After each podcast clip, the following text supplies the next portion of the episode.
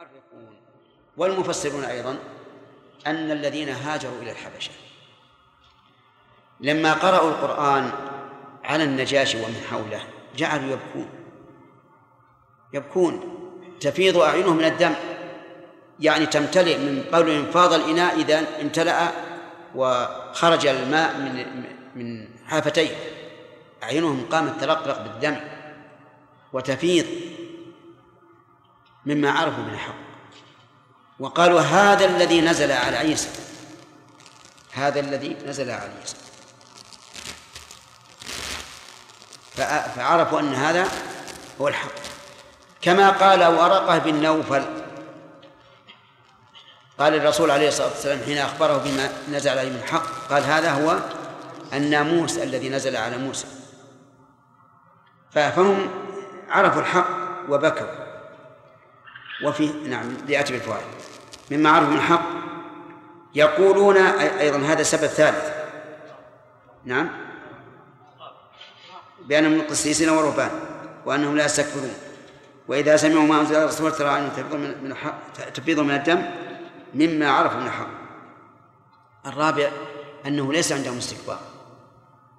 يسلمون للحق من حين أن عرفوه. يقولون ربنا آمنا فاكتبنا مع الشاهدين. إقرار. إقرار بالربوبية. في قولهم ربنا. وبدين الله في قولهم آمنا. فاكتبنا ألف هذه للسببية أي فبسبب إقرارنا بالرب عز وجل وإيماننا به اكتبنا مع الشاهدين والذي يسأل الله أن يكتبه مع الشاهدين. هل يمكن أن يستكبر عن دين الشاهدين؟ لا يمكن. هم يسألون هذا. فاكتبنا مع الشاهدين. من هم؟ قال العلماء الشاهدون هم محمد صلى الله عليه وسلم وأمته. الحمد لله. لأن الله يقول وكذلك جعلناكم أمة وسطا. يعني عدلا خيارا. فلا أحد من الأمم أعدل من هذه الأمة. اللهم اجعلنا منهم. لا أحد أعدل منه لتكونوا شهداء على الناس. نحن نشهد على الناس.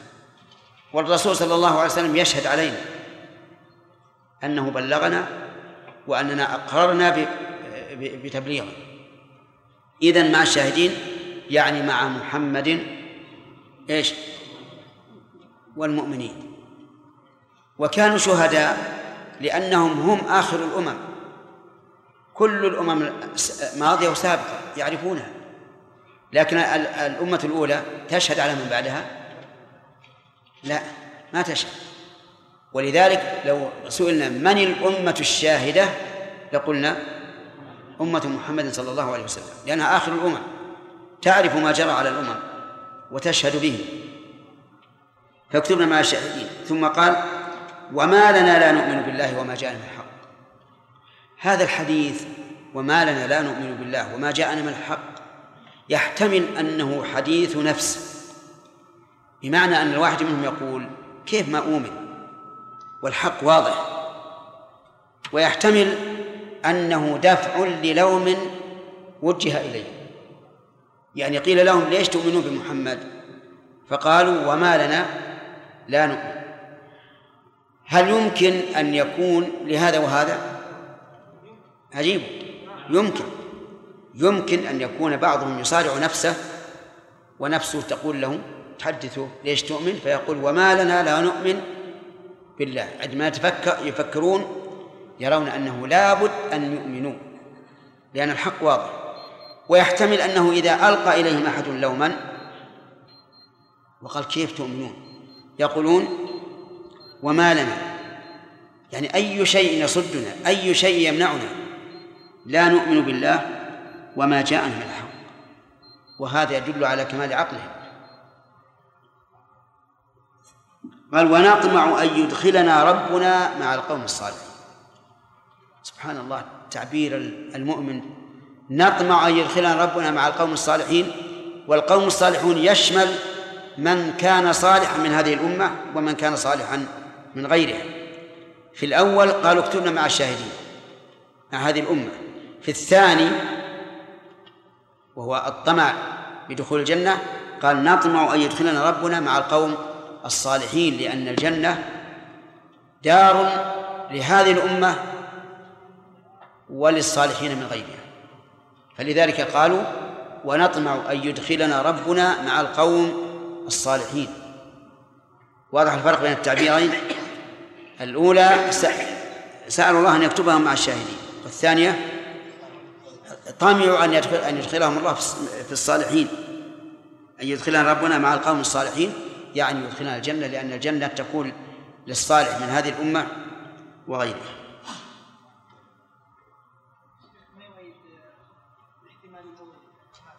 أي الأول؟ نعم. في عهده. قوله الذين قالوا نعم. مع أن كثير من الآيات تأتي في وصف النصارى. اي نعم. مما يفيد أن هذه الآية تضمن نصر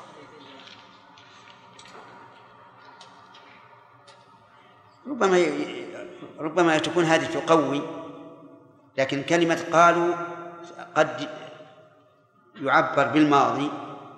بالماضي عن المستقبل لحكاية الحال. نعم. قوله تعالى ورهبانية ابتدعوها ما كتبناها نعم. هذا ذم. ها؟ ذم هذا. ذم. نعم. نعم. ما ذكر هنا في الآية أنهم يقبلون الحق وأنهم أقرب مودة للمؤمنين بأن منهم رهبانا نعم. يعني كيف الجمع؟ الفرق لأن هناك ما أتاهم ما أتاهم رسول. عيسى عليه الصلاة والسلام توفي ولا جاء بعده رسول. فابتدعوا في دين الله ما ليس منه. لكن بعد أن جاء محمد عرفوا الحق.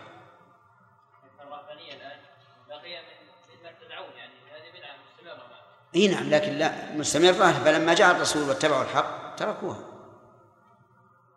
لكن الراهب أقرب إلى قبول الحق لأنه يريد يريد رضا الله. واضح؟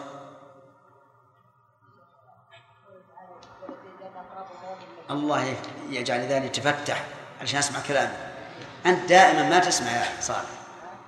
ما تسمع. حاول ان شاء الله اي قل. أقرب مودة الذين آمنوا. أقرب مودة. هذه الصفات التي ذكرت في الآية. إيش؟ هذه الصفات التي ذكرت في الآية. تقتضي انهم يكونوا أشد موده لا. ذلك بأنهم قسيسين ورهبان وأنهم إذا سمعوا. فالأوصاف هذه لمن آمن منهم. لكن على سبيل العموم على سبيل الجنس هم الذين قالوا إنها صار وأنا ذكرت لكم قبل قليل فرق بين الجنس وبين الفرق. الآن هل نقول كل يهودي أشد الناس عداوة للمؤمنين؟ وكل نصراني أقرب المودة لا. هذا باعتبار الجنس. نعم. يلا يا أخي. أي نعم أنت؟ نعم. ذكرنا أن النصارى أعطوا الناس مودة الذين آمنوا لخمسة أمور. وذكرنا أربعة منها كيف؟ عدها الليلة إن شاء الله والليلة القادمة تأتي به. اسهر عليها الليلة دورها نعم. بارك الله فيكم. سؤال الشيخين هل يؤيد هذا؟ يؤيد يعني ما ذكر في الآية أن أكثر من يسلم الآن من النصارى. ثم كيف نرد على الذين يقولون بتقليب الأديان؟ ويقول هذه الآية دليل لنا. ونحن إخوان النصارى قريب منا. هذه سنة الله تأتي بالفوائد إن شاء الله. السؤال هذا يكون في الفوائد في الفوائد. نعم. إيش؟ حكم من التعبير بنطمع بايش؟ نطمع قولهم اي نعم. اي نعم لأن الإنسان ما يجزم.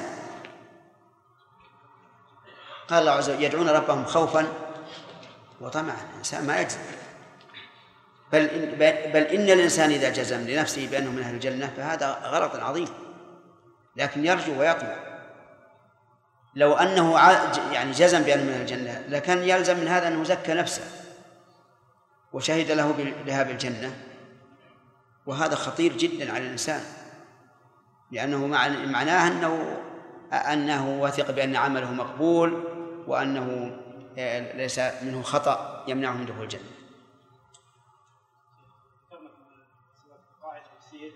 أن من الأفضل للإنسان أن يحاول أن يفسر بنفسه. نعم. فما هو الحد الأدنى من المعرفة؟ التي تجعل الإنسان يحاول التفسير بنفسه؟ طالب العلم. الإنسان يعرف طالب علم.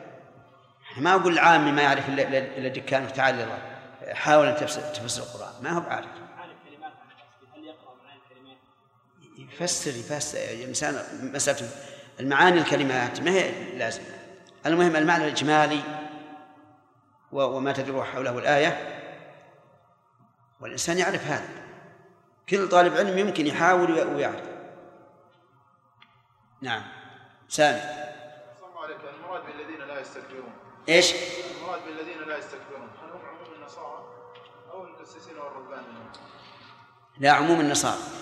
لكن كما قلت لك المراد الجنس. يعني ليس فيهم استكبار المشركين واليهود. وقد يكون في بعضهم أعظم من استكبار اليهود والنصارى والمشركين. نعم. كثير من النصارى نعم. يسمونهم المسلمين أغلب المسلمين يطلقون عليهم مسيحيين أي نعم. يقول هذا مسيحي. أتدري متى حدث هذا؟ حدث بعد الاستعمار و و و وإلا تجد كلام العلماء رحمهم الله إلى أن بدأ الاستعمار وذل المسلمون أمام قوة الاستعمار تجدهم لا يعبرون إلا بالنصارى انظر كتب العلماء رحمهم الله السابقين إلى أن استعمر الغرب الدول الإسلامية فقال المسيحيين والكتاب الذين الذين آه، عاشوا تحت وطأة الاستعمار تابعوهم. لأن الغالب كما قال ابن خلدون في مقدمته الغالب أن الذليل يخضع للعزيز ويتابعه.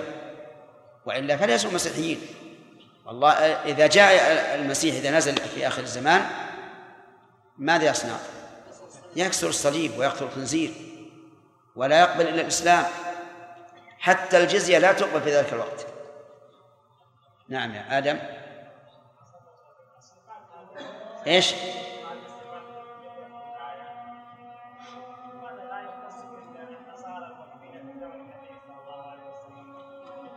كأنك مع سامي العقيلي آه، رضعتما من ثدي واحد. هذا كلام. تغيرت الأحوال. الأحوال تغيرت. نعم. رحمك الله.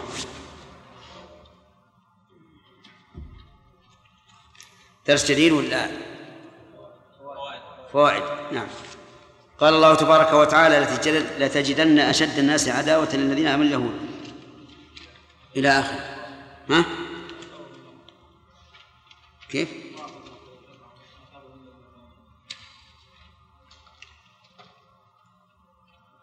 يعني با- باقي شوي. الآية هذه؟ ها؟ أي. قال التفسير في أول ليلة. في أول ليلة فقط. إن شاء الله تعالى. قال الله تبارك وتعالى فأثابهم الله بما قالوا جنات تجري من تحتها النار أثابهم بمعنى أعطاهم ثوابا. والثواب مكافأة العامل في عمله. قال الله تعالى هل ثوب الكفار ما كانوا يفعلون؟ وقول بما قالوا أي بسبب قولهم. وهو آمنا فاكتبنا مع الشاهدين وما لا, لا نؤمن بالله إلى آخره. وقوله تقدم يا تقدم و- والباء في قوله بما قالوا للسببية وما يحتمل أن تكون مصدرية ويحتمل أن تكون موصولا. فإن جعلناها مصدرية صار التقدير أثابهم الله بقولهم. وإذا جعلناها اسما موصولا صار التقدير أثابهم الله بالذي قالوا. وحينئذ لا بد من عائد يعود إلى الموصول وهو هنا محذوف والتقدير بما قالوه. وقوله جنات تجري من تحتها النهار جنات هنا جمع جنة. والله سبحانه وتعالى يعبر عنها أحيانا بالجنة مفردة وأحيانا بجنات. فأما إذا عبر عنها بالجنة مفردة فالمراد بها الجنس. وإذا عبر عنها بالجمع فالمراد بها أنواعها. وأن وأنتم تعلمون أن الله ذكر في سورة الرحمن أربعة أنواع. جنتان وجنتان. وفي الحديث جنتان من ذهب آنيتهما وما فيهما وجنتان من فضة آنيتهما وما فيهما. وقوله آه، نعم جنات. آه، إن أردنا أن نردها إلى المعنى اللغوي قلنا الجنات هي البساتين الكثيرة الأشجار وسميت بذلك لأن أشجارها تجن أرضها أي تسترها لكثرتها وانتشارها لكن هذا التفسير لو فسر للعامة لهبطت قيمة الجنة عندهم. وتصوروا أنها من جنس بساتين الدنيا. ولهذا نقول في تفسيرها إنها الدار التي أعدها الله عز وجل لأوليائه وفيها ما, ما لا عين رأت ولا أذن سمعت ولا خطر على قلب بشر. حتى يعرف الإنسان أن هذه الجنة ليس لها نظير. وقول تجري من تحتها الأنهار. تجري من تحتها الأنهار. أي من تحت قصورها وأشجارها. وليس المراد من تحت أرضها. لأن من تحت أرضها لا يستفاد منه. لكن من تحت أشجارها وقصورها. والأنهار جمع نهر. وهي أربعة. ذكرت في سورة محمد. في قوله تعالى مثل الجنة التي وعد المتقون فيها أنهار من ماء غير آسن وأنهار من لبن لم يتغير طعمه وأنهار من خمر لذة للشاربين وأنهار من عسل مصفى. هذه الأنهار خلقها الله عز وجل من غير من غير ما خلق من غير ما خلقها في الأرض. الماء في الأرض يخرج بحفر الآبار أو بالأمطار والسيول لكن في الجنة ليس هكذا. أنهار تجري بغير أخدود وبغير حفر سواقي بل بقدرة الله عز وجل. أنهار من لبن لم يتغير طعمه. ليس من بقر ولا من إبل ولا من غنم بل هي أنهار خلق الله عز وجل من هذا. أنهار من خمر ليس عصير عنب ولا ولا شعير ولا غير ذلك بل هو مخلوق هكذا. وأنهار من عسل من نحل لا عسل خلقه الله عز وجل وصار أنهارا يجري في الجنة. هذه أربعة أنواع. من الأنهار مما ذكره الله لنا. تجري من تحتها أنهار خالدين فيها. الخالد هو الباقي. الخالد هو الباقي. والأصل في الخلود البقاء الدائم هذا الأصل. قد يؤكد أحيانا بكلمة أبدا وقد لا يراد به الأبد الدائم بقرينة. انتبه. الخلود إذن هو الأصل إيش؟ البقاء الدائم. قد يؤكد بالأبدية وقد لا يراد به الأبدية. فأما ما يؤكد بالأبدية فهو كثير في القرآن. لا في أهل الجنة ولا في أهل النار. وأما ما ما لا يراد بالتأبيد بدليل آخر فمثل قوله تعالى ومن يقتل مؤمنا متعمدا فجزاؤه جهنم خالدا فيها وغضب الله عليه ولعنه وأعد له عذابا عظيما. فهنا خالدا ليس المراد التعبيد لأن قتل المؤمن عمدا لا يخرج من الإيمان. اللهم إلا من استحله فمن استحله فهو كافر باستحلاله لا بقتله. لأن من استحل قتل المؤمن فهو كافر سواء قتل أم لم يقتل. المهم اجعل على بالك أن الخلود إيش؟ البقاء الدائم. قد يؤكد بالأبدية وقد لا يراد بالأبد لدليل. خالدين فيها وذلك المشار إليه ما أثابهم الله به من الجنات جزاء المحسنين أي مكافأتهم على عملهم والمحسن يعم من أحسن في عبادة الله ومن أحسن إلى عباد الله. أما الإحسان في عبادة الله فقد فسره النبي صلى الله عليه وعلى آله وسلم في قوله الإحسان أن تعبد الله كأنك تراه فإن لم تكن تراه فإنه يراك. فجعل للإحسان مرتبتين الأولى أن يعبد الله كأنه يراه. وهذه عبادة رغبة عبادة رغبة لأن الشيء الذي تراه ترغب فيه وتطلبه. فإن لم تكن تراه يعني إن لم تصل إلى هذه الحال فإنه يراك أي فاعبده خوفا منه وهربا من عقابه. فجعل النبي عليه الصلاة والسلام للإحسان هاتين المرتبتين. أما الإحسان إلى عباد الله فهو بذل المعروف لهم بالمال والبدن والجاه وغير ذلك. فهو بذل المعروف. فمن أعطاك درهما فهو إيش؟ محسن. ومن بش في وجهك وأدخل السرور عليك فهو محسن. ومن شفع لك في أمر فهو محسن. إذن الإحسان يكون في عبادة الله ويكون في معاملة عباد الله. ولما ذكر الله سبحانه وتعالى جزاء هؤلاء المحسنين قال والذين كفروا وكذبوا بآياتنا أولئك أصحاب الجحيم. والقرآن الكريم مثاني تثنى فيه المعاني. إذا ذكر الثواب ثواب المحسنين ذكر ثواب المسيئين. وإذا ذكر ثواب المسيئين ذكر ثواب المحسنين. ليبقى الإنسان بين الرغبة وإيش؟ والرهبة. الذين كفروا وكذبوا. كفروا بالأمر وكذبوا بالخبر. كفروا بالأمر فلم يقوموا بطاعة ولم ينتهوا عن معصية وكذبوا بالخبر فلم يصدقوا. فمن أنكر البعث فمن أي القسمين هو؟ مكذب. لكنه كافر. ومكذب كافر. زعم الذين كفروا أن لن يبعثوا. ومن لم يصلي فهو كافر. فإذا قال قائل هل نقول إنه لا بد أن يجتمع الكفر والتكذيب؟ فالجواب لا. إذا وجد الكفر ثبت الجزاء. إذا وجد التكذيب ثبت الجزاء. ولذلك لو قال قائل الصلاة الصلوات الخمس غير مفروضة. ولا أصدق أنها مفروضة ولكن يصلي. لا تفوته الصلاة أبدا.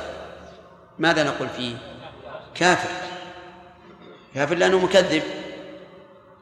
فالجمع بينهما ليس بشرط الجمع بينهما ليس بشرط بل إذا وجد أحدهما ثبت الحكم. وقوله بآياتنا يشمل الآيات الكونية والآيات الشرعية. فمن ادعى أن مع الله خالقا فهو مكذب بالآيات الكونية. ومن أقر بالخالق لكن لم لم يقبل شريعته فهو مكذب بالآيات الشرعية. وقد يوجد من يكذب بهما جميعا. طيب ومن كذب ببعض وصدق ببعض ها فهو كافر. لأن الله يقول أولئك هم الكافرون حقا.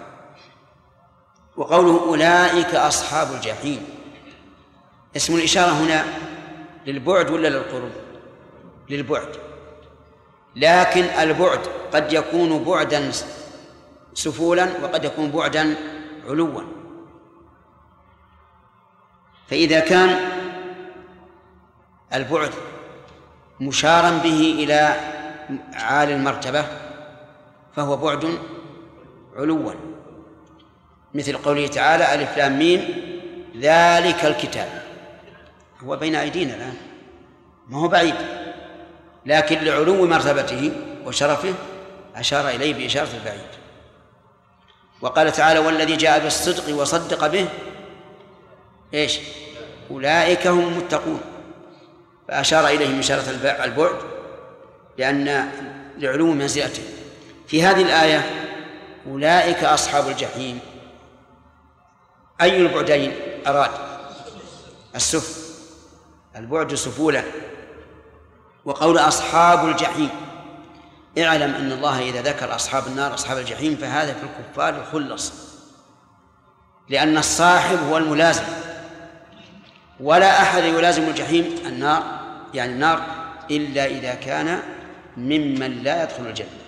فالذين كفروا وكذبوا بآيات الله أولئك أصحاب الجحيم. يستفاد من هذه الآية الكريمة وكذلك الآية التي قبلها. نعم. آه من, لا تجدن. أي ما شاء الله. اللهم أعن يستفاد من هذه الآيات الكريمة أن أشد الناس عداوة للمؤمنين هم اليهود والمشركون. والمراد من؟ المراد الجنس. المراد الجنس. ونعني بذلك أنه قد يوجد من اليهود من لا يكون أشد عداوة وكذلك من المشركين. نجد مثلا أبو نجد أبا طالب مشرك ومع ذلك هل هل كان يود الرسول عليه الصلاة والسلام؟ نعم يود. لكن الجنس أن المشركين واليهود هم أشد الناس عداوة. ومن فوائد هذه هذه الآية الكريمة أن عداوة هؤلاء ظاهرة. ظاهرة. بقوله لتجدن أشد الناس عداوة. لكن اعلم أن الظهور والبطون أمران نسبيان. بمعنى أن بعض الناس يظهر له ما يخفى على آخر. وبعض الناس يخفى عليه ما يظهر للآخر. لكن من سبر الأمور وفس ونظر باعتبار تبين له ذلك. ولا قد يقول مثل القائل لا نجد هذا. نقول إذا لم تجد فهذا لبلالتك لأنك بليد لا تعرف. ومن فوائد هذه الآية الكريمة أن غير المسلمين يختلفون في العداوة للمسلمين من أين أخذ؟ من أين أخذ يا أخي؟ أتاك النوم؟ أجل من من أين؟ أن غير المسلمين يختلفون في العداوة للمسلمين من أين نأخذه؟ أن غير المسلمين يختلفون في العداوة للمسلمين أشد وأشد اسم؟ اسم تفضيل. ها؟ نعم. تدل على أن أن هؤلاء الأعداء يختلفون. طيب وهو كذلك. هذا هو الواقع. لكن بماذا نعرف الأشد؟ نعرفه بالآثار. إذا تظاهروا علينا وتحالفوا ضدنا وما أشبه ذلك عرفنا يا فراس. وين أنت؟ عرفنا أنهم أعداء. طيب. ومن فوائد الآية الكريمة أن أقرب الناس مودة للذين للمؤمنين هم النصارى. وقد بينا في الشرح في التفسير السبب في ذلك. ومن فوائد هذه هذه الآية الكريمة أن كل حكم له سبب. وهذا مضطرب. يا إخواننا كل حكم شرعي أو قدري فله سبب. لكن من الأسباب ما يعلم ومن الأسباب ما لا يعلم. لأن الله تعالى لا لم يطلعنا على كل شيء. من أين يؤخذ؟ من قوله ذلك بأن منهم قسيسين إلى آخره. ومن فوائد الآية الكريمة حسن تعليم الله عز وجل في كتابه العزيز لأنه إذا ذكر الحكم أحيانا ذكر العلة. فهنا ذكر حكما قدريا وهي قرب النصارى من مودة المسلمين هذا حكم قدري وذكر له علة. وذكر الله سبحانه وتعالى أحكاما شرعية كثيرة مقرونة بحكمها مثل قوله تعالى ويسألونك عن المحيض قل هو أذى فاعتزلوا النساء في المحيض. وقوله تعالى قل لا أجد فيما أوحي إلي محرما على طاعم يطعمه إلا أن يكون ميتة أو دما مسفوحا أو لحم خنزير فإنه أي هذا المطعوم. وغلط من قال إنه إنه عائد على لحم الخنزير. هذا غلط. لأن إذا أعدنا أول آخر الكلام على أوله فأول يقول إلا أن يكون أي ذلك المطعوم. ميتة أو دما مسفوحا أو لحم خنزير فإنه إيش؟ أي المطعوم فإنه أي المطعوم. رجس. وليس عائدا على لحم الخنزير. طيب المهم أن من حسن تعليم الله عز وجل أنه إذا ذكر الحكم ذكر العلة سواء كان الحكم قدريا أو كان شرعيا. وكذلك في السنة أحيانا تذكر العلة. فإن النبي صلى الله عليه وسلم أمر أبا طلحة فنادى إن الله ورسوله ينهيانكم عن لحوم الحمر الأهلية فإنها رجس من فوائد هذه الآية الكريمة آه، أن قرب مودة النصارى للمؤمنين له أسباب كم؟ نعم نشوف. آه، أولا آه، أن منهم قسيسين ورهبانا فيستفاد من هذا أن العلم نافع حتى لغير المسلم وأن العبادة ترقق القلب. أما الأول فيؤخذ من قوله بأن منهم قسيسين وأما الثاني فيؤخذ من قوله ورهبانا لأن الراهب الراهب إنما آه، سلك هذا الطريق يريد رضا الله فليس مستكبرا لكنه طالب لرضا الله فهو إذا تبين له يكون من أقرب الناس إلى العمل به. من فوائد الآية الكريمة أن بني آدم ينقسمون إلى علماء وعباد. لكن هل يمكن أن يكونوا علماء عبادا؟ نعم وبكثرة. أن يكونوا علماء عبادا لكن من الناس من يغلب عليه العلم ومن الناس من يغلب عليه العبادة. يعني الذين يتصفون بالعلم والعبادة منهم من يغلب عليه جانب العلم. فتجده دائما في بحث وفي تحقيق وفي مراجعة. ومنهم من يغلب عليه العبادة. ولهذا تجدون في تراجم العلماء رحمهم الله أنهم إذا ترجموا بعض العلماء قال وكان كثير العبادة. وكان كثير العبادة. فأيهما أفضل في العالم؟ أن يكون كثير العبادة أو كثير المراجعة؟ نعم. كثير المراجعة لا شك أفضل. لكن يجب أن يجب على كثير المراجعة أن يراجع قلبه. إذا وجد منه قسوة فليشتغل بالعبادة قليلا. لأنه أحيانا مع كثرة المراجعة والمطالعة والمناقشة يكون الإنسان كأنه كأنه بطل بين صفين. بين صفين. يعني لا يلتفت مثلا للصلاة والتهجد وما أشبه ذلك. إذا رأيت من نفسك أنك أبعدت عن العبادة فاردد. ارددها. حتى لا لا تغفل عن العبادة. ومن فوائد هذه هذه الآية الكريمة أن من أسباب قبول الحق والمودة للمؤمنين التواضع. التواضع لقوله وأنهم لا يستكبرون ويؤخذ منها أن الاستكبار سبب لرد الحق وهو كذلك. التواضع سبب لقبول الحق. لأن الإنسان لا يرى نفسه لا يرى نفسه أنه معصوم من الخطأ. فإذا بان له الحق اتبعه. ولهذا كان في كتاب عمر رضي الله عنه لأبي موسى الأشعري رضي الله عنه قال لا يمنعنك قضاء قضيته اليوم أن ترجع إلى الحق غدا أو أو كلمة نحوها. بمعنى أنك تتبع الحق أينما كان. فتكون مطواعا للحق ذليلا أمام الحق. وهل هذا الذل أمام الحق يوجب للإنسان أن يكون ذليلا بين الناس؟ لا.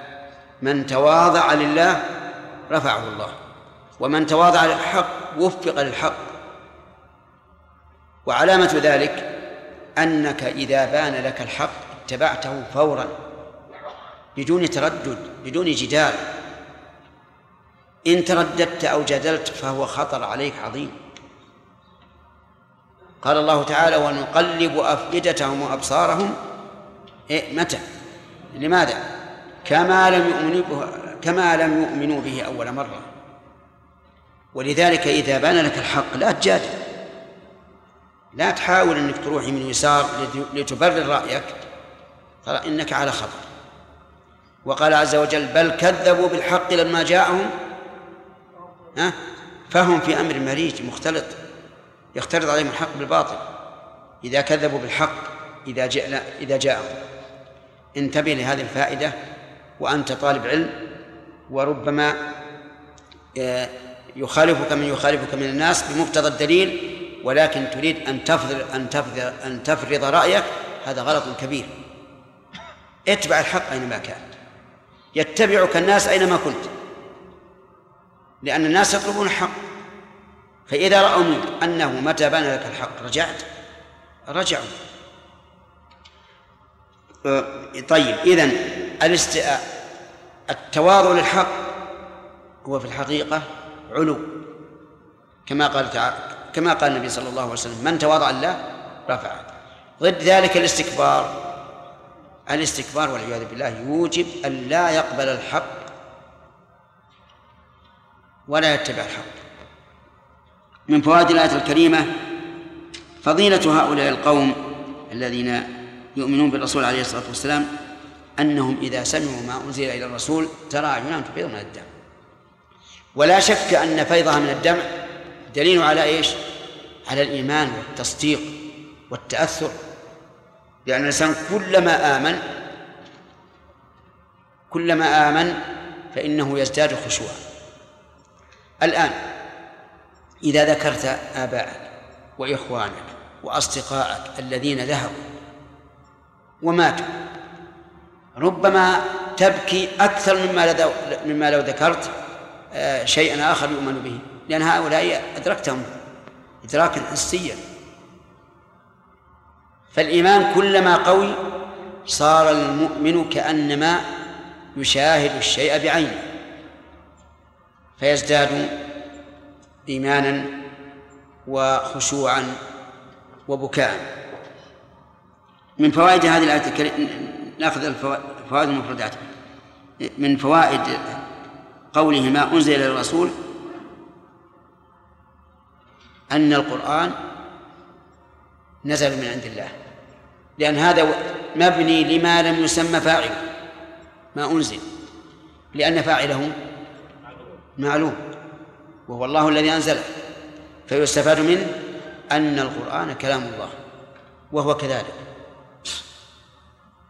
تكلم به سبحانه وتعالى حقيقة تكلم به على وجه مسموع.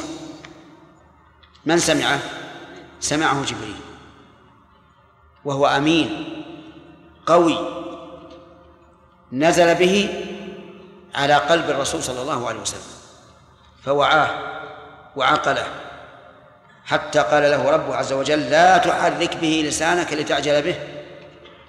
إن علينا جمعه وقرآن ما يتفرق أبدا ومجموع لك.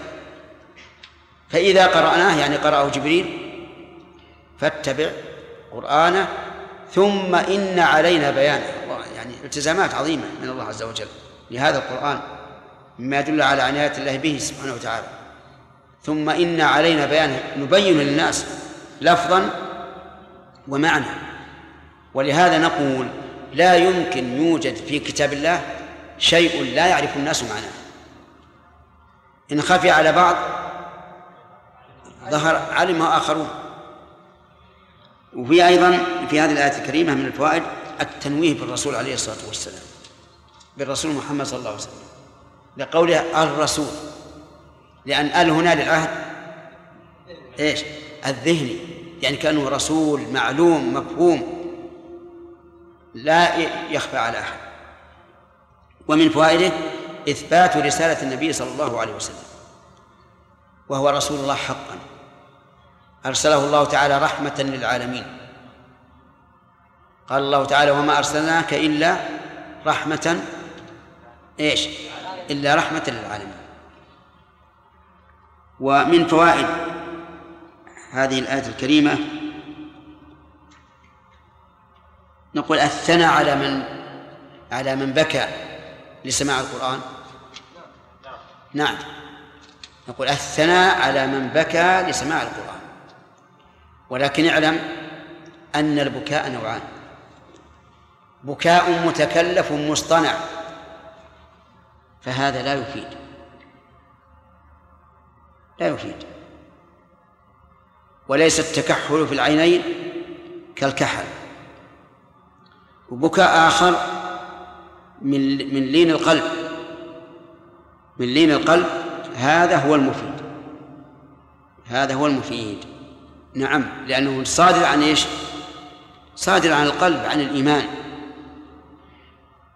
ومن فوائد هذا هذه الآية الكريمة أن تأثر هؤلاء. إنما كان بسبب معرفتهم إيش؟ الحق. ولهذا قال مما عرفوا من الحق. والإنسان كلما آمن كلما علم الحق ازداد إيمانه به وازداد تأثره به. طيب من فوائد الآية الكريمة يقولون ربنا آمنا إلى آخره. من فوائد هذه الآية الجملة الثناء على هؤلاء الذين آمنوا بما أنزل على الرسول صلى الله عليه وسلم بأنهم يعلنون الإيمان. يقولون ربنا آمنا. لا يخفون إيمانهم لأنهم مؤمنون والمؤمن حقا يخفي آه نعم يعلن إيمانه. لا سيما إذا كانوا قسيسين ورهبانا لأنهم قدوة للناس. ومن فوائد هذه الآية الكريمة اعتراف الأمم بأن هذه الأمة هي الشاهدة على الأمم. لقول فاكتبنا مع الشاهدين وهم أمة محمد صلى الله عليه وعلى آله وسلم كما قال الله تعالى وكذلك جعلناكم أمة وسطا لتكونوا شهداء على الناس إيش؟ سيدنا لقوله تعالى حفظه مودة هل يستدل الله عداوة النصارى للمسلمين وتكون على خلاف ما يفهمه الناس الآن؟ إي نعم إي نعم إحنا ذكرنا هذا لأجل أن لا يفهم منه الخطأ يعني قولهم أقربهم مودة ما وص... ما ما دخلوا في المودة. ولا هو ولا عندهم مودة. لو قال وإلا لقال أشدهم مودة. نعم. إيش؟ اذا كان القلب نعم. وقرا الانسان القران فتباكى لا يفيد مع التباكي القلب لا لا لا. ما هو التباكي. التباكي غير البكاء المصطنع. بعض الناس ما يبكي يعني يجعل صوته كأنه يبكي وهو ما يبكي.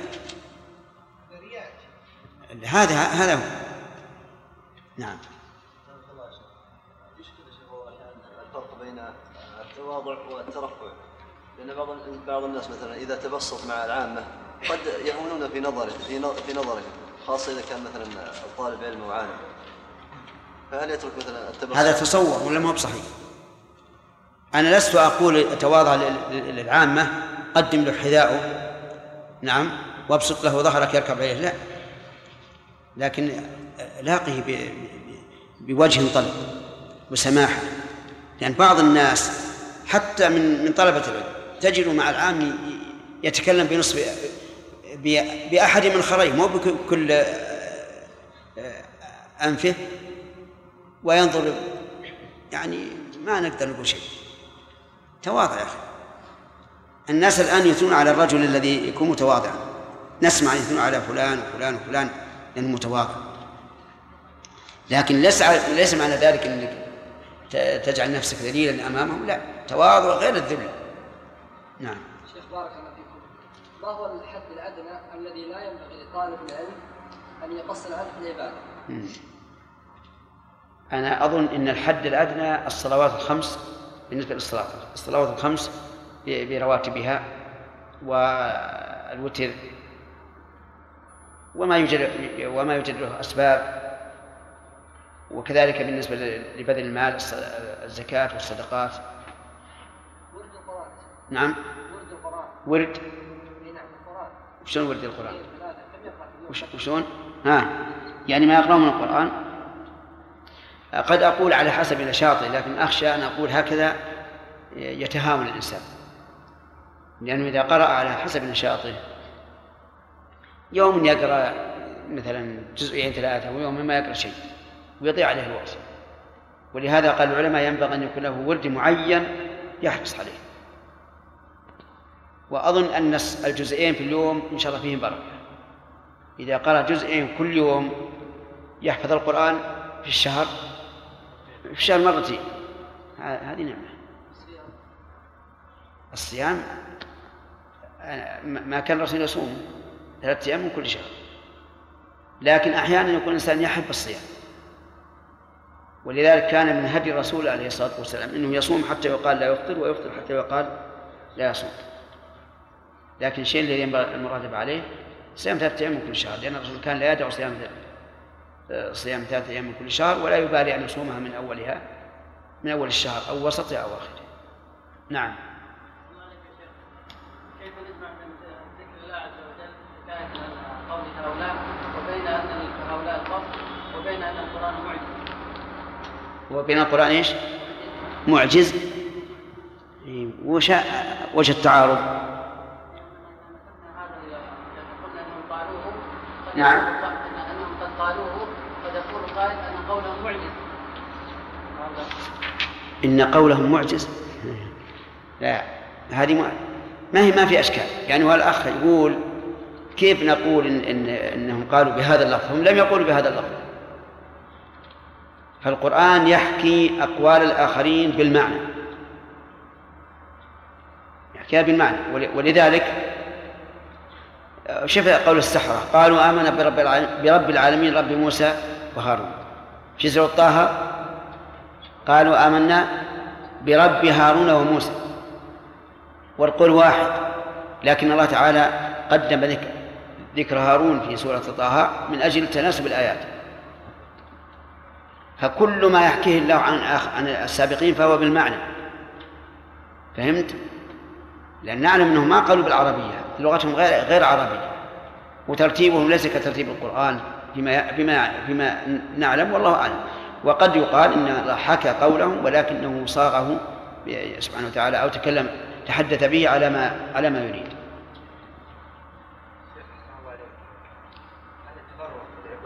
هل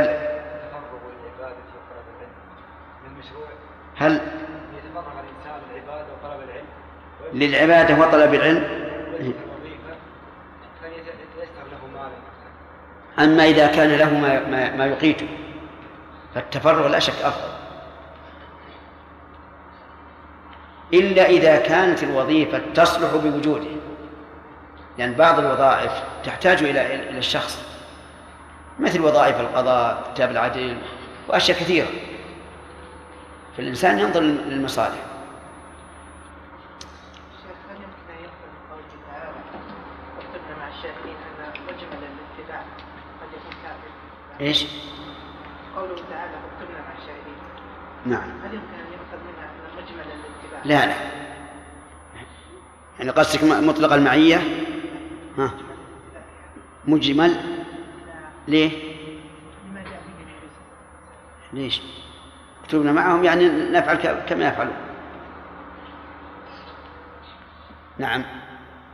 يرى آدم يقولون بكلام الله ويقولون ان القران ليس كلام الله انما هو عباره عن كلام اي نعم. يقولون إن الله سبحانه وتعالى ما تكلم به لكن خلق أصواتا خلق أصواتا لتعبر عما في نفسه. فسمعها جبريل ونزل بها. قول بلا علم. حقيقة أنك إذا تأملت كلامهم انتهيت إلى أن الله ليس بشيء. لا يتكلم ولا يستوى العرش ولا ينزل ولا يأتي الفصل بين عباده ولا يفرح ولا يضحك. وليس له يد وليس له وجه وليس له عين. اللهم لك الحمد. أسأل الله الهداية. الله أكبر الله أكبر الله أكبر. ما نقرأ الدرس وبعدين القواعد؟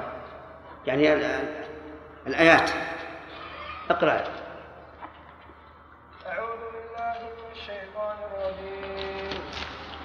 والذين كفروا وكذبوا بآياتنا أولئك أصحاب الجحيم. يا أيها الذين آمنوا لا تحرموا طيبات ما أحل الله لكم ولا تعتدوا إن الله لا يحب المعتدين. وكلوا مما رزقكم الله حلالا طيبا واتقوا الله الذي به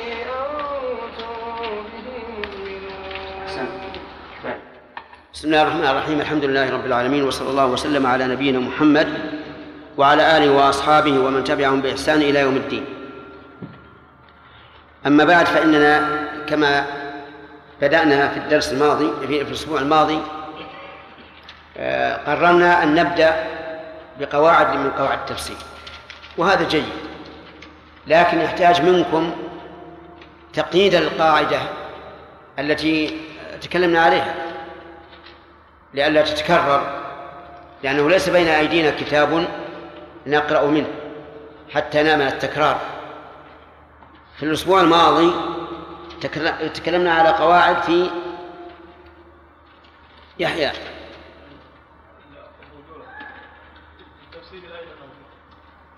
إلى أين نرجع في التفسير؟ طيب. فيها نعم. أيضا. القاعدة الأولى تكلمنا أنه آه، التفسير هل هو هل هو فرض عين أو فرض كفاية؟ نعم. وذكرنا التفصيل في ذلك. نعم. بأنه ما لا يقوم دين المرء إلا به فهو فرض عين على كل مسلم أن يعلم تفسيره. نعم. وما سوى ذلك فهو فرض كفاية. طيب. هذه القاعدة الأولى. نعم. والقاعدة الثانية هو هي لماذا يكون تفسير القرآن؟ فذكرنا له ثلاثة أقسام. القسم الأول هو آه، تفسير القرآن بالقرآن. وهذا إذا ورد فلا عدول عنه لأن المتكلم بالقرآن هو آه، يعني هو الله عز وجل وهو أعلم بمراده. نعم. آه، والمرحلة المرتبة الثانية هي تفسير هو تفسير السنة بالسنة تفسير, تفسير. القرآن بالسنة. طيب. لأن الرسول صلى الله عليه وسلم هو أعلم أن هو أعلم الخلق بمراد الله عز وجل. الثالث؟ والثالث هو تفسير القرآن بلغة العرب بأقوال السلف. طيب. لأن أيضا السلف آه، الصحابة خاصة الصحابة رضوان الله تعالى عليهم طيب. هم أدرى الناس بما قال الله عز وجل. الرابع التفسير بمقتضى اللغة العربية. الرابع التفسير بمقتضى اللغة العربية.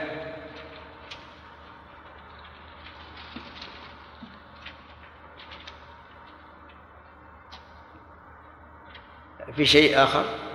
نعم. إيش؟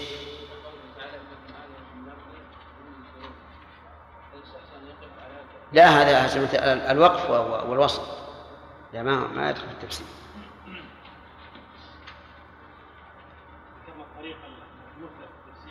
يفسر الإنسان بنفسه يحاول يستنبط ما يعرفه نعم. هذا أيضا مهم أن الإنسان يحاول أن يعرف معنى القرآن بنفسه اولا ثم بعد ذلك يرجع إلى ما قال المفسرون. وليس معنى هذا أن يأخذ بما آه، بما رآه ولكن يكون معنى في نفسه ثم يرجع إلى أقوال المفسرين لئلا يضل. لكن كونه يقرأ أقوال المفسرين فقط قراءة عابرة كأنه صبي يرضع برضاعة هذا لا يستفيد الفائدة المطلوبة. أما الليلة فهو في في النسخ نتكلم الآن في النسخ هل يمكن النسخ في القرآن أو لا يمكن؟ يقال الصحيح أنه يمكن يمكن النسخ وأنه واقع. وهذا هو ما عليه جمهور الأمة. ولا يعنينا أن ينكر ذلك من ينكره. فاليهود مثلا قالوا لا يمكن النسخ نسخ الشرائع لأننا لو جوزنا النسخ لجوزنا البداء على الله أي أنه يبدو له تبدو له المصلحة بعد أن كانت خفية عليه. في فيحكم بشيء ثم بعد ذلك يعدل عنه لأنه لم يدري عن عواقب ما حكم به أولا. ومعلوم أنه لا يجوز للإنسان أن يصف ربه عز وجل بالجهل ثم البداء. ولكن الله عز وجل رد عليه. فقال كل الطعام كان حلا لبني إسرائيل إلا ما حرم إسرائيل على نفسه من قبل أن تنزل التوراة. فبين أن النسخ واقع وهو كذلك. ومن أجل إنكارهم للنسخ أنكروا نبوة عيسى ونبوة محمد صلى الله عليه وسلم وقالوا إن شريعتيهما نسخت شريعة التوراة وهذا لا يجوز. المسلمون مجمعون على جواز النسخ. وعلى جواز النسخ عقلا ووقوعه شرعا. إلا أن أبا مسلم الأصفهاني رحمه الله قال لا نسخ في القرآن. وحمل النسخ الموجود الذي ثبت في القرآن حمله على التخصيص. حمله على التخصيص. مثال ذلك أوجب الله على المسلمين في الجهاد أن الواحد يصابر عشرة ثم نسخ ذلك. وقال الآن خفف الله عنه. وهذا واضح. أن أن هذا نسخ. وكذلك في الحديث كنت نهيتكم عن زيارة القبور فزوروها هذا أيضا نص واضح. ثبت بنفس القرآن ونفس السنة. ادعى هو رحمه الله أن هذا تخصيص وليس بنسخ ووجه قوله بأن الحكم المنسوخ كان عاما في جميع الأزمان وفي جميع الأحوال. ثم نسخ فخرج بالنسخ الزمن الذي إيش؟ الذي تبقى. وقال هذا تخصيص. وبناء على هذا التوجيه يكون الخلاف بينه وبين جمهور الأمة خلافا لفظيا. لا فائدة منه.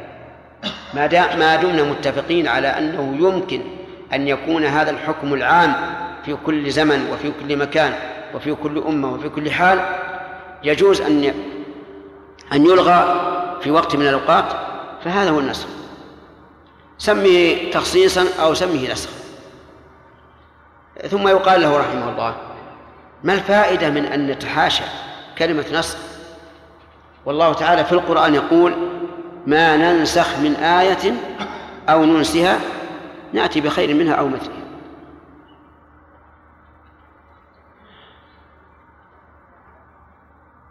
نرجع إلى جواز النسخ عقلا. أما وقوع شرعا فلا فلا شك فيه لكن كيف يجوز عقلا؟ ألا يجوز أن يرد ما أورده اليهود بأن الله بدا له بعد أن كان خفيا عنه أن الحكم المنسوخ لا يستقيم؟ فالجواب لا. الأحكام تثبت بحسب أحوال الأمم. بحسب أحوال الأمم فقد يكون الوجوب مثلا مصلحة للأمة في وقت غير مصلحة في وقت آخر. غير مصلحة في وقت آخر. أليس كذلك؟ وقد يكون النسخ آه، آه، نعم. قد يكون نسخ لابتلاء المكلف. يبتلي الله عز وجل. المكلف هل يمتثل؟ أو لا يمتثل ثم يأتي النسخ. لأن بعض الناس قد لا يقبل النسخ. كالذين ارتدوا حينما حولت القبلة. لأنهم قالوا كيف أمس نتجه إلى بيت المقدس والآن نتجه إلى إلى الكعبة؟ لا يمكن. ولهذا قال الله تعالى وما جعلنا القبلة التي كنت عليها إلا لنعلم من يتبع الرسول ممن ينقلب على عقبيه. ويكفي هذا حكمة. فإذا كان تغيير الحكم ونسخه له حكم لم يلزم الله البداء. لأنه سبحانه وتعالى يشرع لعباده من الأحكام ما تقوم به مصالح دينهم ودنياهم. أرأيت لو كلفت ولدك بعمل؟ ثم رأيت هذا العمل شاقا عليه. فهل من المصلحة أن تبقيه في هذا العمل الشاق أو أن تنقله إلى عمل آخر؟ إلى عمل آخر. هذا مقتضى العقل. فحينئذ يبطل ما ادعاه اليهود. يبطل ما ادعاه اليهود من أنه يلزم منه البدء على الله أي الظهور بعد الخفاء إذا فالنسخ جائز عقلا. وإيش؟ وواقع شرعا. ثم إن النسخ يكون على ثلاثة وجوه. نسخ الحكم مع بقاء اللفظ.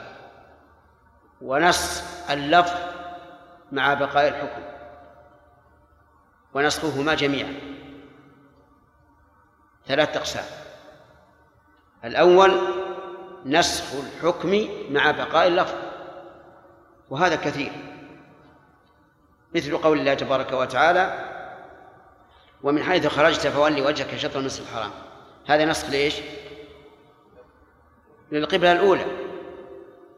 اللفظ باقي ولا لا؟ باقي.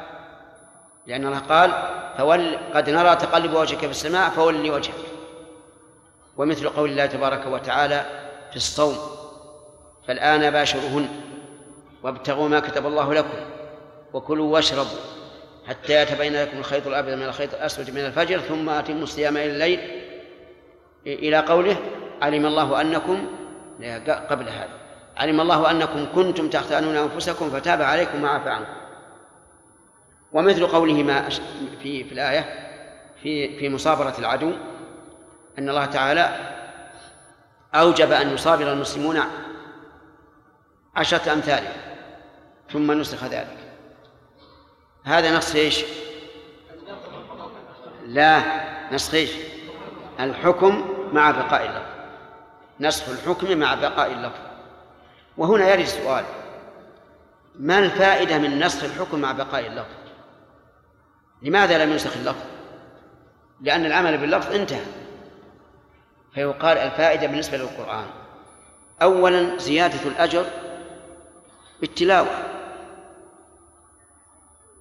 وثانيا تذكير العباد بنعمة الله عليهم حيث نقلهم من الأشد إلى الأخف أو بالعكس أو بالمماثل لكن المهم التذكير بالنعمة. القسم الثاني عكس هذه المسألة وهو نفس اللفظ مع بقاء الحكم. مثاله آية الرجم. آية الرجم كانت قرآنا يتلى. يقول عمر رضي الله عنه قرأناه ووعيناه ورجم النبي صلى الله عليه وسلم ورجمنا بعده. فهي كانت موجودة في القرآن. أين أين لفظها؟ غير موجود. ما في ما في القرآن أن الثيب يرجم إذا زنى. فاللفظ غير موجود ويعني لفظ المنسوخ ولفظ, ولفظ الناسخ الناسخ موجود ولا غير موجود؟ الزانية. والزاني فجر كل واحد منهما مئة جلدة والثيب جاء بالسنة. فهنا لا يوجد آية الرجم في القرآن. لفظها غير موجود. فما هي الآية التي نسخت؟ ورد أن لفظها الشيخ والشيخة لا تتم شيء. الشيخ والشيخة إذا زنيا فارجموهما البتة نكالا من الله والله عزيز حكيم. ولكن هذا لا يصح. هذا اللفظ لا يطابق الحكم لأن الحكم منوط بإيش؟ بالثيوبة. ما هو بالشيخوخة؟ وعمر رضي الله عنه يقول وإن الزنا حق وإن الرجم حق ثابت في كتاب الله على من زنى إذا أحصن وكانت البينة أو الاعتراف أو أو أو الحبل أو الاعتراف وكان الحبل أو الاعتراف. فقوله إنها إنه حق ثابت في القرآن على من زنى إذا أحصن ما قال إذا شاخ قال إذا أحصن يتبين أن لفظ الآية المنسوخة ليس كما كما روي. ولذلك لو زنى الشيخ وهو بكر لم يرجع. ولو زنى الشاب وهو ثيب يرجع. إذن الآية غير معروفة اللفظ. لكن نعلم أنها لفظ دال على ما ذكره عمر رضي الله عنه فإن قال قائل ما الحكمة من أنه ينسخ اللفظ ويبقى الحكم إيش الحكمة؟ لأن ذكرنا أن بقاء اللفظ فيه فائدة والتلاوة لكن هنا ما الفائدة؟ الفائدة والله أعلم الفائدة والله أعلم. أنه ليتبين فضل هذه الأمة على من سبقها. فاليهود حاولوا إخفاء آية الرجم مع أنها موجودة في التوراة لكنهم آه، تركوا العمل بها. وسبب ترك العمل بها أنه كثر الزنا في أشرافهم وشق عليهم أن يقتلوا أشرافهم فأحدثوا حكما جائرا ليس في ليس في شريعة الله. هذه الأمة ولله الحمد عملت بحكم لا يوجد نصه فصارت أظهرت الحكم مع خفاء الدليل واليهود بالعكس أبطلوا الحكم مع وجود الدليل. هذا ما تبين من من الحكمة وقد يقال إن هناك حكمة أخرى وهي بشاعة بشاعة الجريمة. لأن زنا الثيب لا شك أنه أنه بشع وأقبح من زنا الشاب. ولذلك كان كانت عقوبته إيش؟ الرجم بخلاف غير المحصن. هذا الأخير الإنسان يتردد في أن هذا هو الحكمة لأنه سيقول إن هذا هو مراد الله عز وجل وهذا صعب. لأن الله سبحانه وتعالى ذكر ما هو أبشع من هذا. وهو إتيان الذكر الذكر اللواط. صريح. أتأتون الذكران من العالمين وتذرون ما خلق لكم ربكم من أزواجكم لكن المعنى الأول أو الوجه الأول وهو إيش؟ بيان فضل هذه الأمة على من سبقها. واضح. بقي القسم الثالث. ما هو؟ نسخ اللفظ والحكم. هذا له مثال. وهو حديث عائشة في الرضاع. كان فيما أنزل عشر رضعات معلومات محرمة. فنسخنا بخمس معلومات. الآن لا تجد عشر رضعات. لا في القرآن ولا في الحكم. عشر رضعات العمل بها منسوخ. إلى كم؟ إلى خمس. الخمس منسوخة لفظا لا حكم والعشر منسوخة لفظا وحكما. فيه أقسام أيضا في النص لكن الوقت ضاق علي. نؤجل إن شاء الله إلى الدرس القادم. نعود إلى درسنا. وش هذا؟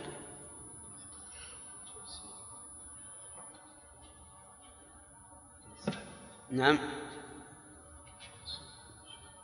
شي مهندس المسجد؟ يا المهندس خليه يجي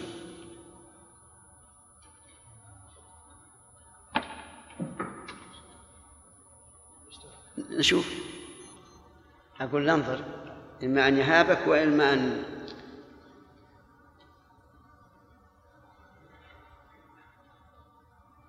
هذا يقول الجو حار نعم؟ لا الجو أنا أرى أنه معتدل. والبير عندنا. نبدأ الدرس الآن الحمد لله. يقول الله تبارك وتعالى فأثابهم الله بما قالوا جنات تجري من تحتها الأنهار خالدين فيها وذلك جزاء المحسنين. تقدم الكلام عليه. وعلى فوائدها نعم. عجيب. قال الله تعالى عن هؤلاء النصارى الذين أسلموا قال وما لنا لا نؤمن بالله إلى آخره في هذه الآية من الفوائد دفع اللوم عن عن عن الإنسان.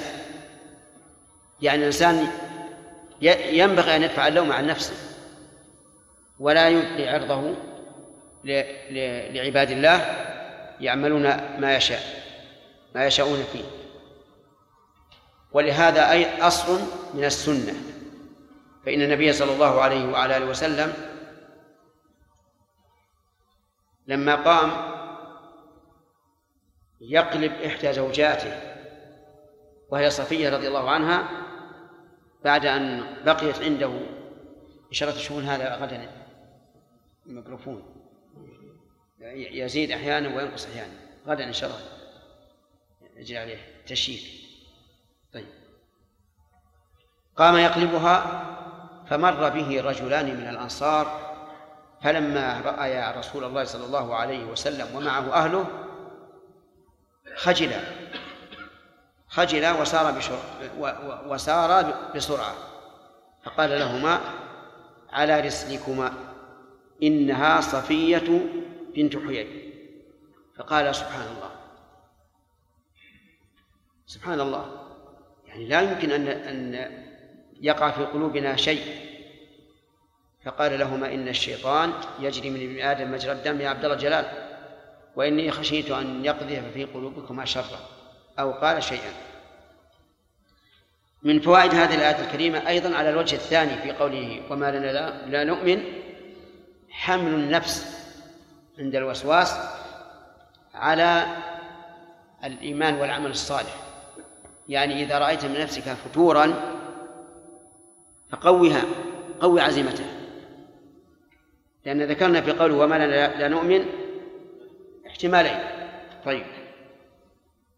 من فوائد هذه الآية الكريمة أن ما جاء به الرسول صلى الله عليه وسلم حق بشهادة من سبق من الأمم. بقوله وما جاءنا من الحق. وهل يعتد بشهادة الأمم السابقة؟ الجواب نعم. يعتد لقول الله تعالى فإن كنت في شك مما أنزلنا إليك إيش؟ فاسأل الذين يقرؤون الكتاب من قبلك لقد جاءك الحق من ربك. من فوائد هذه الآية الكريمة أن الإنسان لا ينبغي أن يعجب بعمله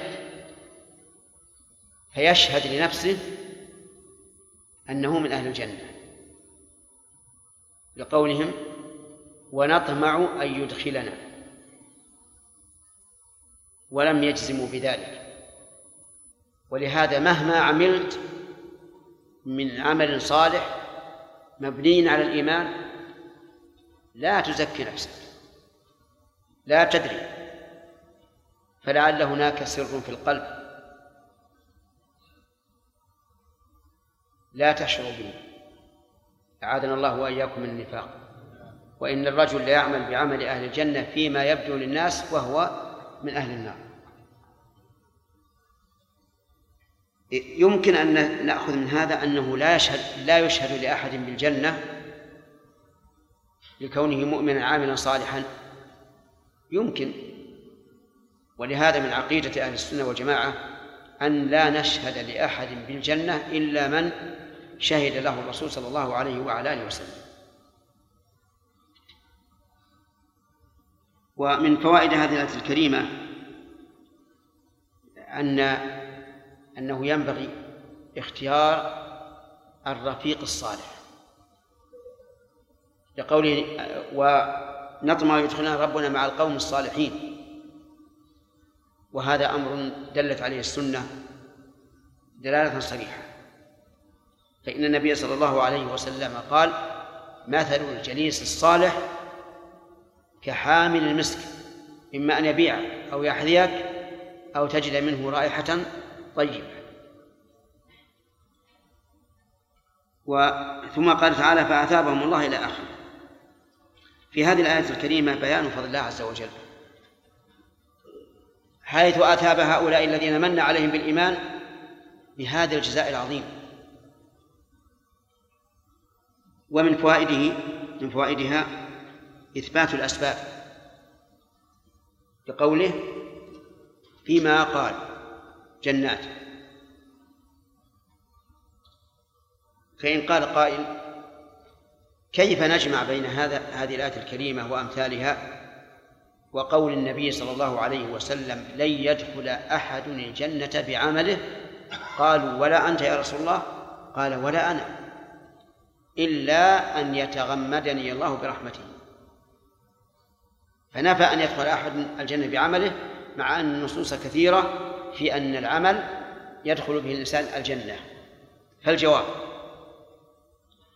أن يقال الباء تكون للسببية أحيانا وتكون للعوض أحيانا.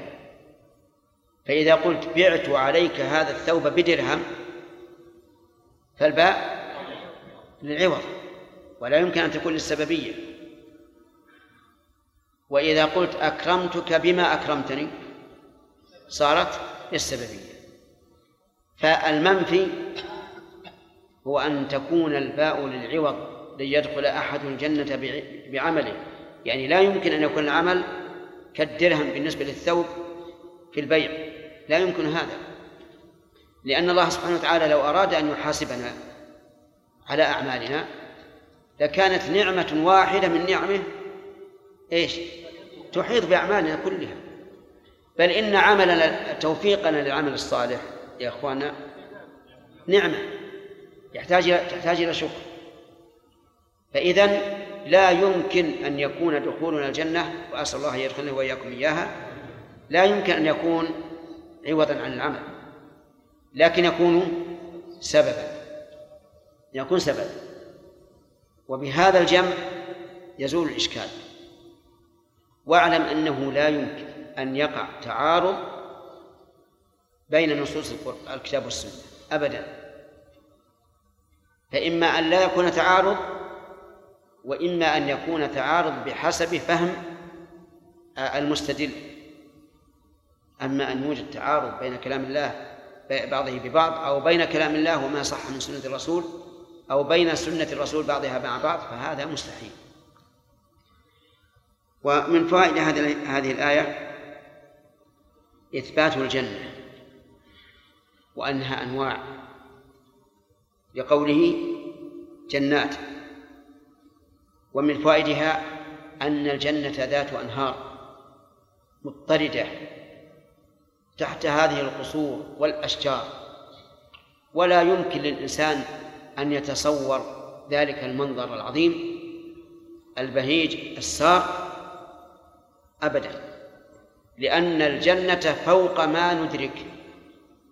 كما قال الله عز وجل فلا تعلم نفس ما أخفي لهم من قرة أعين جزاء بما كانوا يعملون. وهذا في القرآن وكما قال تعالى أعددت لعبادي الصالحين ما لا عين رأت ولا أذن سمعت ولا خطر على قلب بشر. وهذا في الحديث القدسي. ومن فوائد هذه الآية أن الأنهار في الجنة أنواع للجمع الأنهار وقد مر علينا تفسير أنواع أنواعها. من فوائدها أن نعيم الجنة دائم. لقوله خالدين فيها وقد قررنا أن الخلود هو ما هو المكث الطويل؟ المكث الدائم إلا بدليل.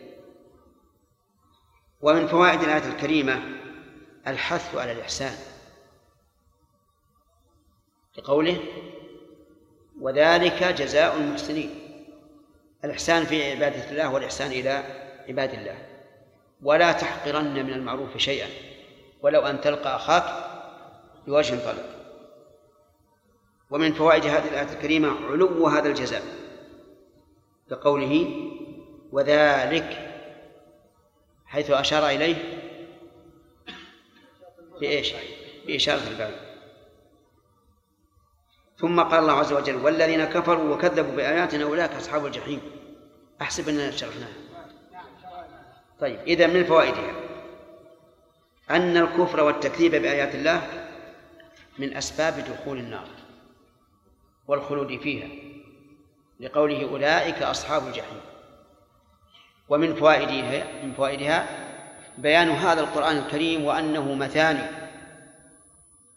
تثنى فيه المعاني والأحوال حتى لا يمل القارئ وحتى يكون سير الإنسان إلى ربه بين الخوف والرجاء. قال الله تعالى الله نزل أحسن الحديث كتابا متشابها مثاني ومن فوائد هذه الآية الكريمة أنه ينبغي للإنسان الواعظ للناس ألا يكون ألا تكون موعظته بالترغيب دائما أو بالترهيب دائما. لأنه إن أدام الترغيب أوقعهم في الأمن من مكر الله. وإن أدام الترهيب أوقعهم إيش؟ في القنوط من رحمة الله. فالواعظ في الحقيقة كالطبيب. إن أعطى جرعة زائدة هلك المريض. وإن نقص لم يبرأ المريض. لابد أن يكون الإنسان يراعي الأحوال. لا يقتصر على الترغيب دائما ولا على الترهيب دائما. وإذا قلنا بهذه القاعدة تبين لنا أن من الناس من الأولى بحقه الترغيب ومن الناس من الأولى بحقه الترهيب. إذا رأيت شخصا مقبلا على طاعة الله حريصا عليها. فهنا ماذا نقول؟ الأولى الترغيب حتى نحثه على الطاعة وتقدمها ونؤمنه القبول. وإذا رأيت أحدا بالعكس متهاونا بالطاعة مصرا على المعصية فهنا الجانب الترهيب أولى ومع ذلك نأمره بالتوبة ونرغبه في قبولها.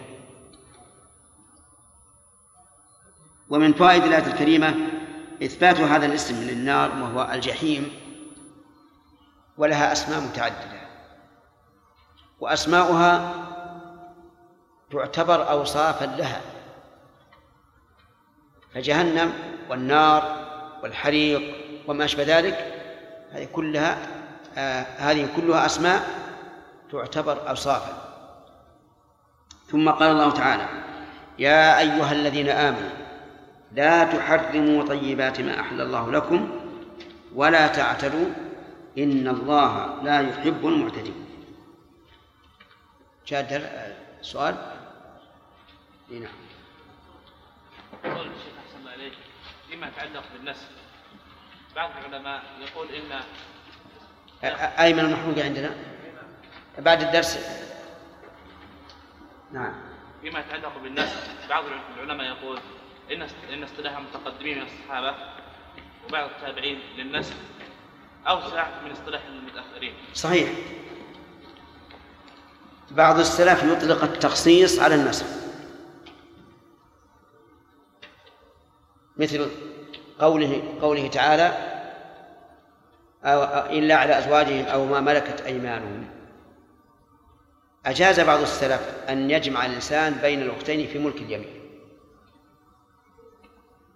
يعني يطأ يطأهما وقال الآية عامة لكن عبر بعض السلف قال هذه الآية نسختها آية وأن تجمعوا بين الأختين. فقال نسختها. ويجب بذلك التخصيص. وهو وله وجه. لأن التخصيص نسخ للعموم. فله وجه. نعم. نعم. البقرة آخر آية. إيش؟ البقرة. نعم. هل نسخ أو تخصيص؟ أي. لا يكلف الله عن نفس إلا وسعها.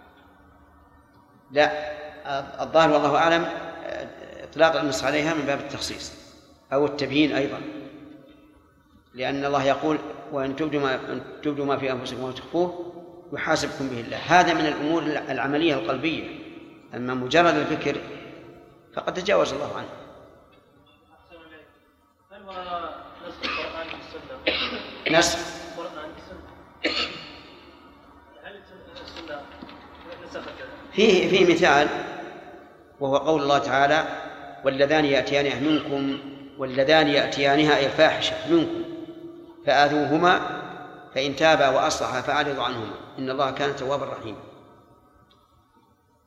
وحديث الحديث الذي صححه كثير من من الأئمة من رأيتموه يعمل عمل قوم لوط فاقتلوا الفاعل والمفعول به. فهذه الآية تنسخ قوله تعالى فآذوهما حديث نعم. إيش؟ الحديث ينسخ الآية هذا نسخ القر- القرآن بالسنة. والمثال عزيز جدا يعني قليل جدا جدا.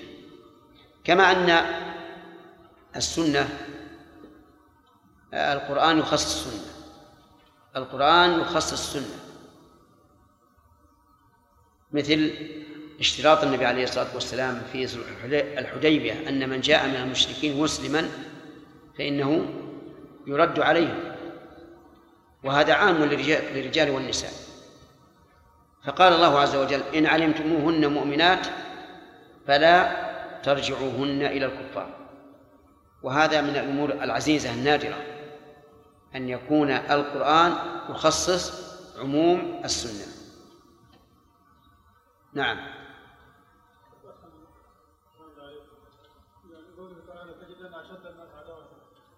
أشد هذا إذا جعلناه مفعول أول أظلم من لو جعلناه مفعول ثاني. نعم. أحسن ذلك يعني ما فهمت وجه يكون أبلغ إيه تفهم إن شاء الله في وقت آخر لأن تكلمنا عليها كثيرا. نعم. كما لا يخفى ان الخوف والرجاء من العبادات القلبيه نعم. فكيف يستطيع الإنسان يحقق الخوف والرجاء ويعرف أنه يمشي بين هذين؟ وهذا ليس ليس انفعالا في الواقع. وإذا قدر انفعالا فإننا نقول الإنسان إذا مني بشيء بشيء يحبه أيرجوه أو لا؟ يرجوه. وإذا خوف يخاف. لو أن رجلا كريما. قال من عمل هذا فله كذا وكذا. فعمله الإنسان. يرجو أو يخاف؟ يرجو. كذلك لو أن بالعكس لو أن رجلا ظالما قال من فعل كذا عاقبته بكذا. فالإنسان يخاف. وإن كان فعالا لكن لا بد أن يتأثر الإنسان بما ي- يكون أمامه من طمع أو أو خوف. نعم يا سليم اللي ثبت عند الصحابه رضي الله عنهم وارضاهم حكم وقرروه وعملوه به شيء وحنا تبصر عقولنا عن فهم وعمل كيف نعدل عليه شيء؟ مثل إيش؟ مثل كلام عمر عمر رضي الله عنه وارضاه لا يترجم اللي هم درخوا وفعلوا؟ بعض الناس يطالب يقول يقول الدليل ما ما في دليل لا الناس الحين مثل لا يترجم سبحان الله. عمر رضي الله عنه موفق للصواب وعنده فراسة عجيبة. هو نفسه رضي الله عنه قال أخاف إن طال في النا... إن طال بالناس زمان أن يقولوا لا نجد الرجم في كتاب الله. وهذا الذي ذكرت الآن هو ما توقعه. منه فهمت؟ وإلا هو يعلن على منبر الرسول عليه الصلاة والسلام بهذا الكلام. هل يمكن أن يعلن على- منبر الرسول ويكون الأمر على خلاف ما قال ويسكت الصحابة؟ نعم. لا يمكن. نعم.